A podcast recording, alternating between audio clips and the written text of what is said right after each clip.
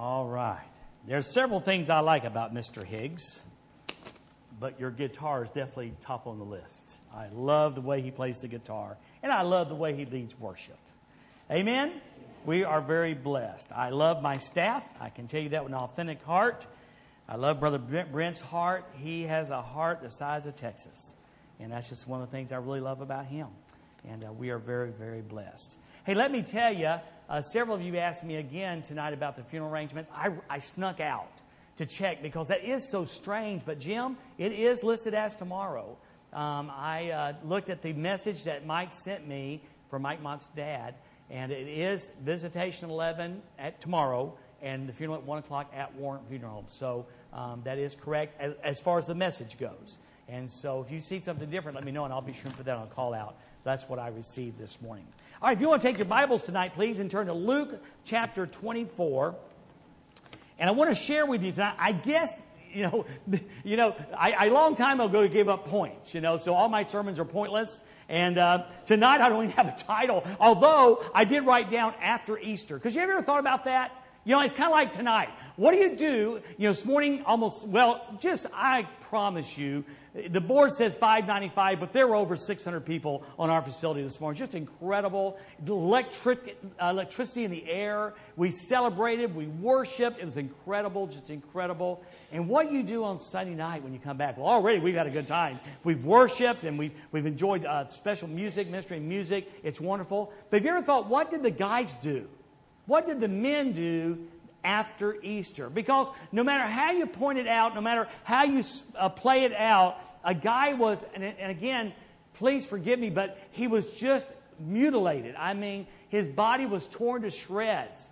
And then all of a sudden, you know, on that third day, he's alive and they see him, but they wrestle with that still. Um, in Luke 24, the previous verses, like I started in verse number 32, you know, he appears to them after the disciples going on their way, the Emmaus disciples on the Emmaus Road, they show up and say, We saw him and this is what he said and all of that. And, and, and they just, they just couldn't fathom it. And he shows up and, and they're, they're thinking they're seeing a ghost. They just can't get their arms around the fact that they saw him, maybe from a distance, but they saw him him mutilated on the cross. And here he stands before them, yes, with scars and hands and feet inside, but he stands with them alive. And, and this is what he says, you know, touch me, f- feel me, and know that I'm real. Hey, you got any food? Give me some food. Give me some broiled fish. I'll eat some broiled fish. Just like he did when Jesus taught, saying, I'm the door, I'm, I'm the bread of life, I'm the living water. It's like he's trying to find ways to help them to understand and grasp the great truth that yes, I was dead,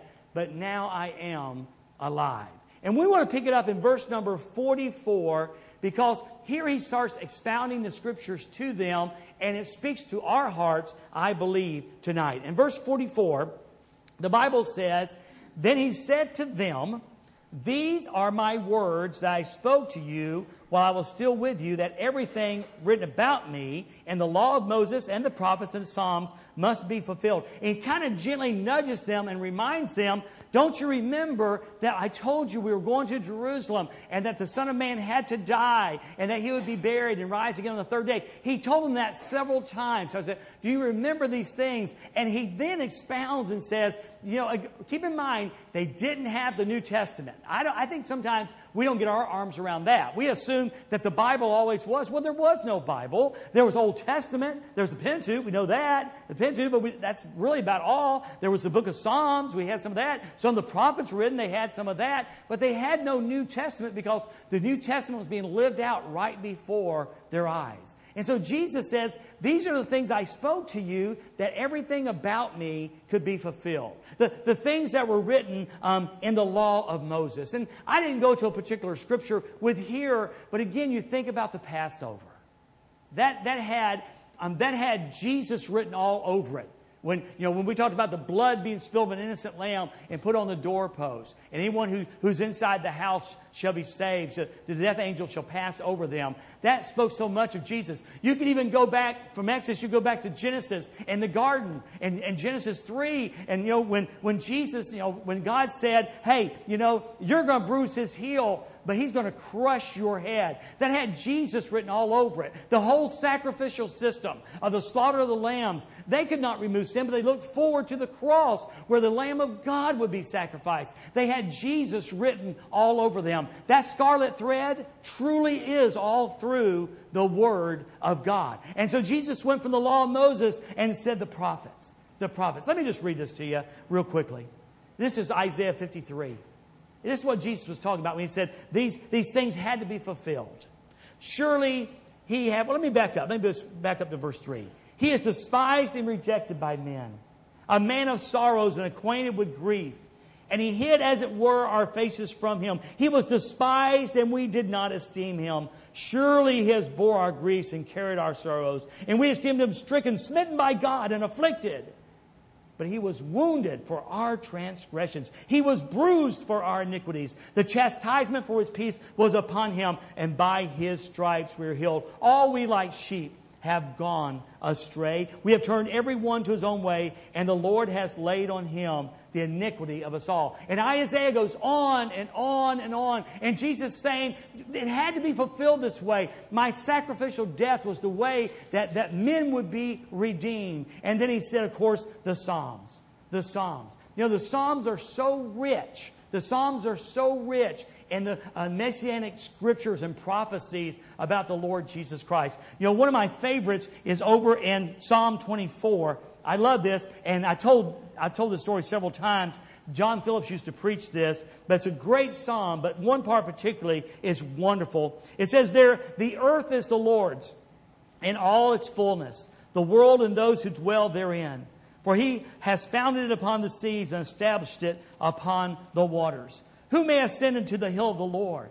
Or who may stand in his holy place? He who has clean hands and a pure heart, who has not lifted up his soul to an idol, nor sworn deceitfully. He shall receive blessings from the Lord and righteousness from the God of his salvation. This is Jacob, the generation of those who seek him, who seek his face. And these next scriptures is where John really, or uh, John Phillips really capitalized. He said, lift up your gates of, of this scripture, lift up your gates, O Lift up your heads, O ye gates, and be lifted up, you everlasting doors, and the King of glory shall come in. Who is this King of glory?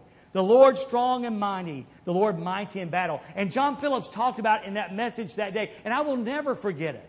How that, that when Jesus Christ ascended, and he came to the gates, and, and prophetically he says, Who is this King of glory? The Lord mighty and battle. And when Jesus Christ showed up that day at heaven's gates, he wore the battle scars, the battle scars of the price that was paid for our sin. Amen? That's a beautiful picture. A beautiful picture. When he went back and ascended to the Father, he shows up the gates with hole, with scars in his hands and his wrists and his feet and a hole in his side. He bore those scars. And then John Phillips goes on and says this, verse 9 Lift up your heads, O ye gates. Lift up you everlasting doors, and the King of glory shall come in. Who is this King of glory? The Lord of hosts. He is the King of glory. And John Phillips said the psalmist seems to be fast forwarding to the day when we return, when Jesus Christ comes, and he's coming back. When Jesus Christ comes and the rapture of the church occurs, and we meet him in the clouds, and we return to heaven, that he approaches those gates one more time. And guess who's going to be with him? His church. His church. And, and, and the scriptures say, Who is this King of glory? It is the Lord of hosts. And we'll return with Christ, the Lord of hosts, with him that day. So, so in, the, in the prophets, in the law of Moses, in the Psalms, all these prophecies point to the Lord Jesus Christ. And Jesus says, all these things have to be understood. And then he says, then he opened their minds to understand the scriptures. Because again, the average Jew never saw the suffering Messiah. They never, don't ask me how, they never saw Isaiah 53. They, they didn't look at the Passover lamb and see the suffering Messiah. They didn't really look at the, the idea of the sacrificial system representing the Lamb of God that would one day die and suffer. They didn't know that. They didn't see the thread from Genesis to Revelation. Of course, there was no Revelation, but from Genesis forward. And so the Bible says that he opened their minds and helped them to understand the scriptures. And then verse 46, he said to them, Thus it is written, and this is important, that the Christ, now I want you to see that, that the Christ, he didn't say me. He didn't say the Son of Man. He didn't say Jesus. He said the Christ. He's letting these Jewish men understand the Messiah, the Christ, had to suffer. It's like he's, like he's pointing to scriptures like Isaiah 53 and says, You've got to understand it's me. It's the Messiah. And it was mandated that I suffer for mankind. It was mandated. The purpose of my coming was to die for men and women who needed a rescue.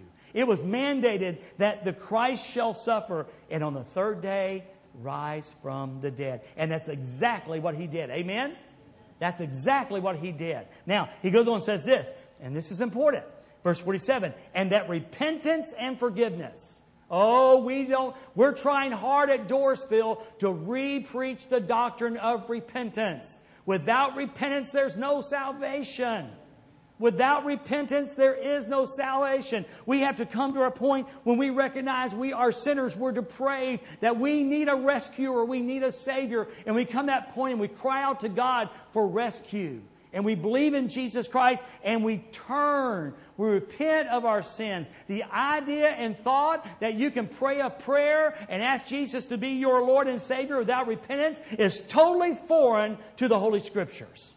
Repentance is essential. And I'm going to say, I'm going to go a step further. Repentance is necessary even after salvation. The, someone called it the gift of repentance. Is one of the gifts that God gives us that we continually turn and walk away from our sin. That repentance and forgiveness of sins should be proclaimed where? To all the nations. In whose name? In His name. This, he's starting to paint the big picture. He's helping them to see that, listen, listen, listen, this is big news. This is big news. That the Messiah has suffered and died, and that men and women who are willing to turn from their sins can have forgiveness of their sins. Not by good works, not by baptism, not by church membership, not by denomination. They can have forgiveness of sins because of the shed blood of the Messiah. Amen? Guys, listen, that's big news. That is just big news. And this, in His name, all this should be proclaimed to all the nations, beginning at Jerusalem. Beginning at Jerusalem. Listen, listen.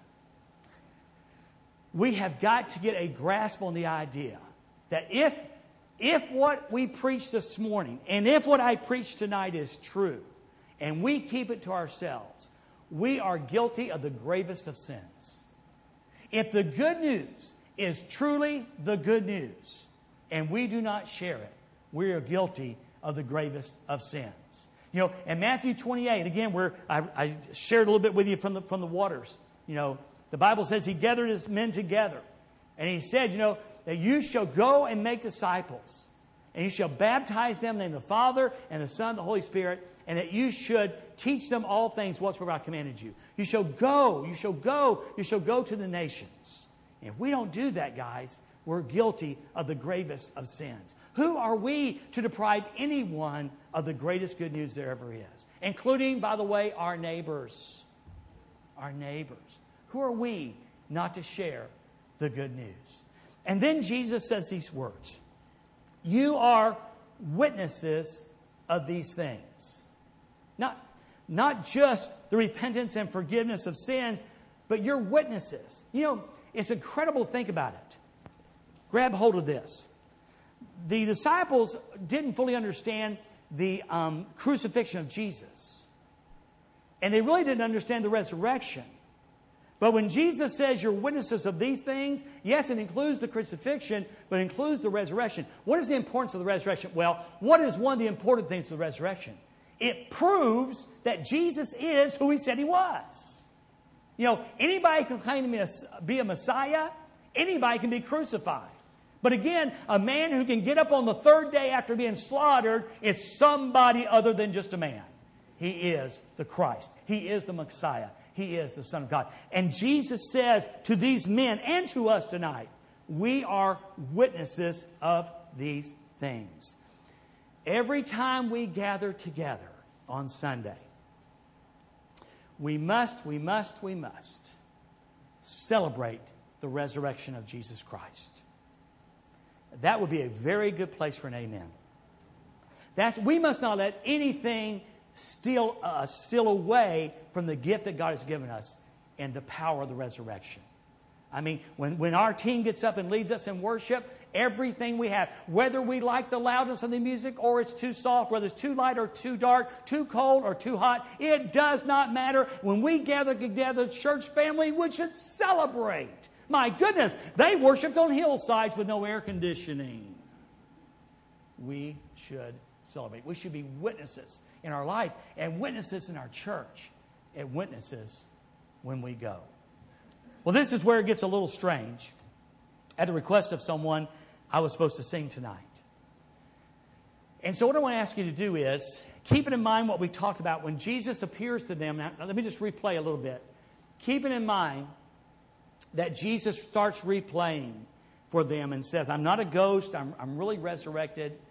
Um, keep it in mind, replaying the thought, the idea. Give me a piece of fish, and I'll eat it, and I'll prove to you that I'm real. Put, you know, touch the scars on my hands, feel all that, and you'll know that I'm real.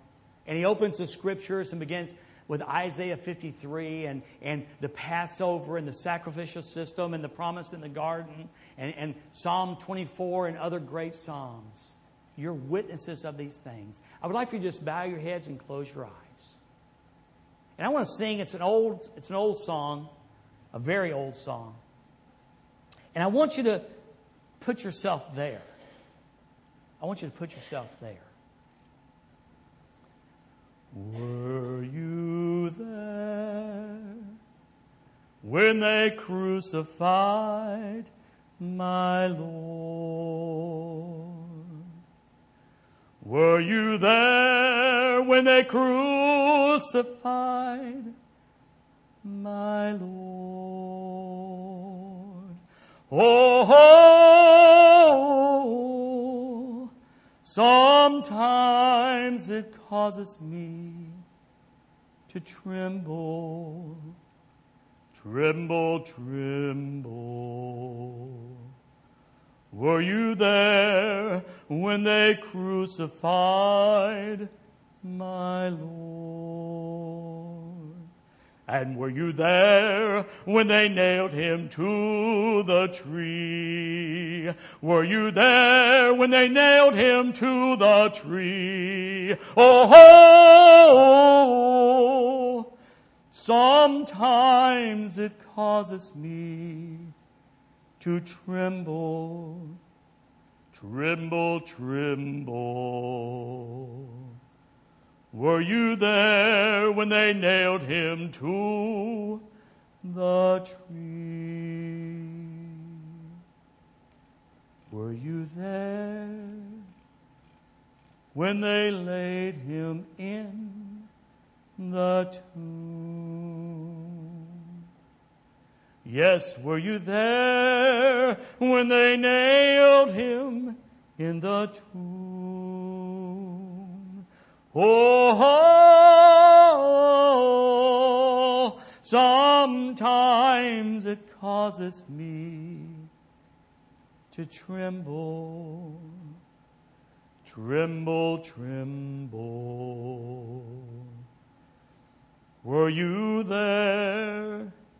when they laid him in the tomb.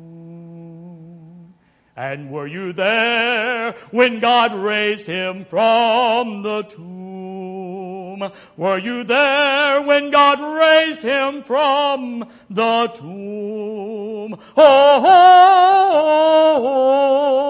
sometimes it causes me to tremble, tremble, tremble. Were you there when God raised him from the tomb? With your head bowed, we weren't there, but we were there in a very special way. Because when these events occurred, they were looking forward to a day when you and I would be alive and live and receive forgiveness. Over in Acts chapter 8 uh, excuse me, Acts chapter 1, verse 8. Listen carefully one more time. Dr. Luke still writing, different books, same author. You will receive power when the Holy Spirit has come upon you, and you, you, you will be my witnesses in Jerusalem, where you live, in Judea and the area surrounding, in Samaria, and to the ends of the earth. You will be my witnesses. It's awfully easy to say, it's the missionary's job, Dwayne, it's the missionary's job, yeah? Well, there's around 4,200 missionaries, and there's 1.68 billion lost people in the world, and that means every missionary is responsible for 3,809,523 people. Those aren't good odds. And if it was your son and your daughter waiting in line for one missionary to tell one of 3,809,523 people, that would probably be pretty discouraging. No, it's our responsibility to pray, it's our responsibility to give and it is our responsibility to go. And when Jesus ascended in Acts chapter 1, verse 9 11, I call it God's 9 11. And when he had said these things, Jesus, as they look, were looking on, he was lifted up, and a cloud took him out of their sight. And while they were gazing into heaven as he went, behold, two men stood by them in white robes and said, Men of Galilee, why do you stand looking into heaven? Why do you stand looking into heaven? This Jesus, who was taken up from you into heaven, will come in the same way as you saw him go into heaven. And, brothers and sisters, he's coming back. Amen? He's coming back. So let's share the good news.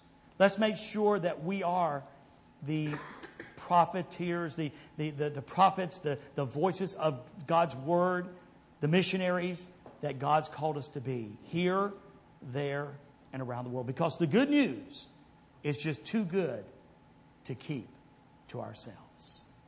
Dave, I do want you to come up and play something for us. Would you do that, please? And I want you to keep your head bowed and your eyes closed. Let's end this day in prayer. This, you could call this a decision time, an invitation time. I'd be glad if there's someone in your heart to pray with you. Maybe God spoke to your heart about something tonight. But maybe it's a time just to thank Him. As you think about the writings of Moses or the Psalms or the prophets, or you now, as we have the, the entire Bible and we think of the New Testament, maybe tonight's just a good time to thank Him for all that He has done. And God, we are so grateful for what you have done. So as we meditate, as we think, as we close out this day, Father, speak to our hearts. May we be the spokespeople you want us to be. Father, may we live, as if we were there. We saw him on the cross. We saw him laid in a tomb. And we, we did see him. We were in that room with the disciples that night. And we saw it as he ate the fish, as he invited us to touch his wounds. May it be that real to us. And may we share the incredible good news. Now, again, as Dave plays, I'll be quiet. Let's in this day thanking God for the greatest gift ever, his son, Jesus Christ.